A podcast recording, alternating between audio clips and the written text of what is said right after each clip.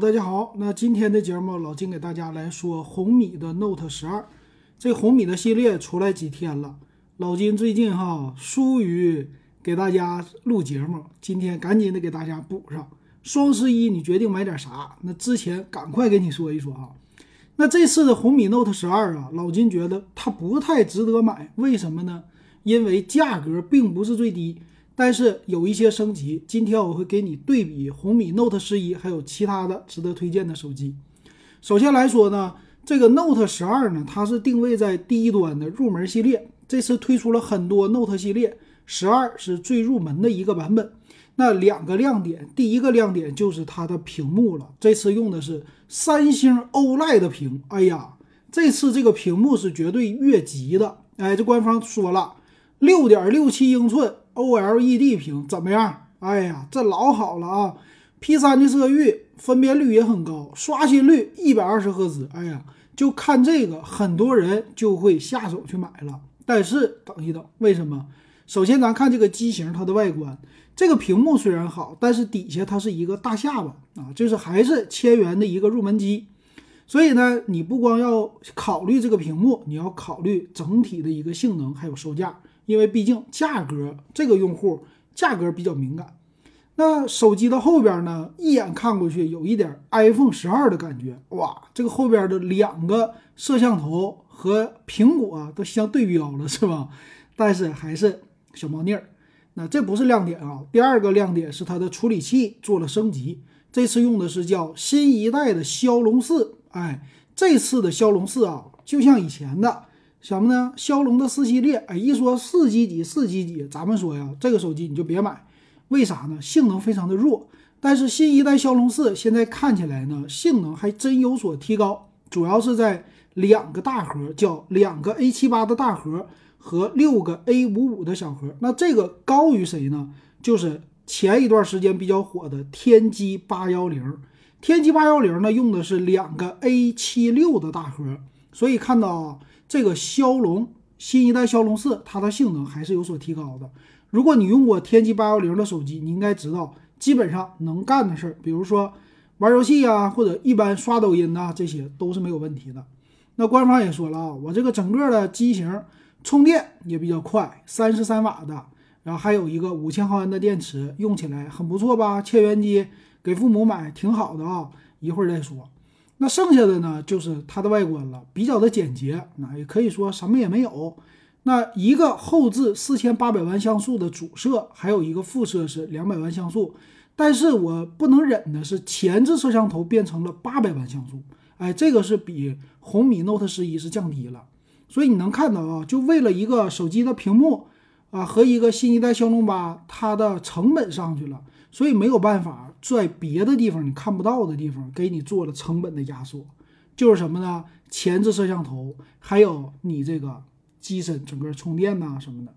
那剩下的他还说了，我内存啊，我不说内存，我说存储，存储一百二十八个 G 全系标配。哎，这个小白用户特别喜欢，为啥呢？我不懂啊，一百二十八 G 这就是好手机呀，你就得买了哈。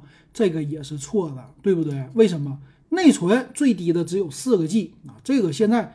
谁还买四 G 内存的手机啊？所以你不会去买的，基本上都是六 G 起。所以这一点他家我觉得啊不太厚道。为什么四 G 起？因为你售价不便宜哈。那咱来看它的详细参数，对比一下红米 Note 十一。红米 Note 十一和它呢，它们两个先看这个外观的尺寸。红米 Note 十二啊，它是重量一百八十八克，厚度七点九八毫米。红米的 Note 十一呢，它的重量是。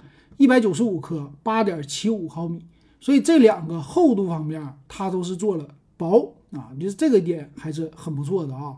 喜欢薄的手机的用户，你可以想考虑一下啊。那么前置呢，还是带了麦克风啊，还有一个红外的遥控器啊。这个我不知道现在大家用的还多不多，而且标配三点五毫米耳机插孔，这一点是比较不错的。然后屏幕呢是六点六七英寸的三星 OLED 屏，那至于什么样的级别咱就不说了，它毕竟还是三星的嘛。然后它的是侧边指纹，那这个红米 Note 十一它就没办法了，做了升级了。红米 Note 十一的屏呢是九十赫兹刷新的 LCD 屏，所以这一点升级还是挺多的。第二个就是处理器，它们俩不一样。剩下的啊，红米 Note 十一都不错，比如说五千毫安的电池啊，三十三瓦的充电呢。后置摄像头红米 Note 十一是五千万像素啊，前置呢是一千六百万像素，而且副摄像头是八百万像素超广角。但是到红米 Note 十二，它就缩水了，后置四千八百万像素主摄降了两百万，对吧？副摄由八百万降到两百万，前置由一千六百万降到八百万，就这一点，在拍照方面你能不能忍啊？这个每个人的选择是不同的，但是老金觉得，在小米推出之前啊，小米之前他们家讲究叫水桶机的理论，但是这个红米 Note 十二它其实是偏科的，偏在哪里了呢？就是屏幕，哎，处理器一般，咱不能说特别好啊，啊，入门级的，但是。偏向屏幕偏多，把短板留给了摄像头啊。这个机身的厚度其实都是挺好的。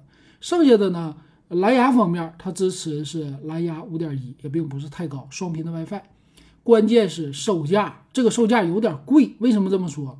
四加一二八 G 一千一百九十九，看起来不贵，还送耳机，但是四个 G 内存不太够用啊。这个四个 G 内存绝对是很大的短板，而且 LPDDR 四 X。啊，这是一个入门级的内存，所以一般用户呢会选六加一二八的，六加一二八才一千两百九十九，对吧？这个价格不贵，这就是它变相的引导你去买价格贵的手机了。那不懂的小白用户会买什么呢？八加一二八一千三百九十九，他认为就差一百块钱，那我肯定买更好的呀。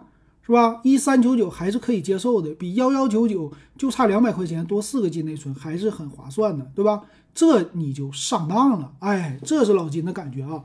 那至于买什么样的手机呢？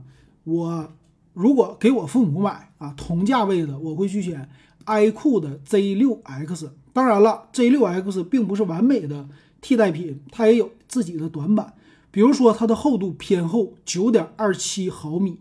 这个重量二百零四克，这就是它最大的短板。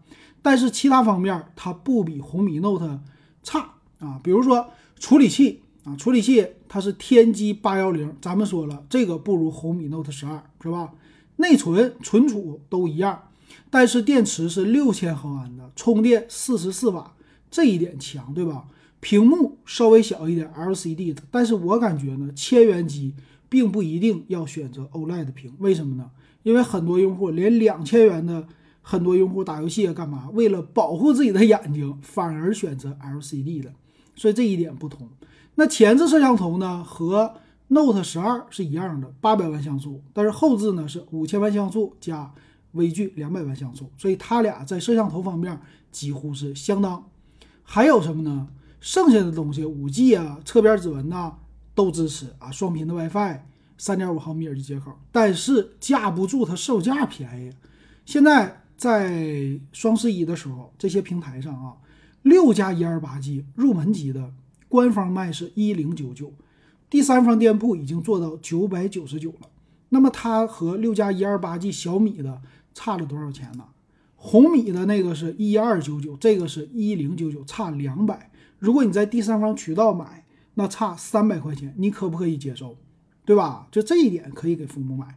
那八加一二八 G 呢？网上是一千两百四十九，我觉得稍微有点贵，和红米 Note 的系列啊，这个差价不太多。还有一个选择呢，就是你去买上一代的红米 Note 十一，这个价位如果低一些的话，也是不错的一个选择。那毕竟处理器和摄像头这些方面，它没有什么太多的短板，比较均衡吧，只能说跟 Note 十二。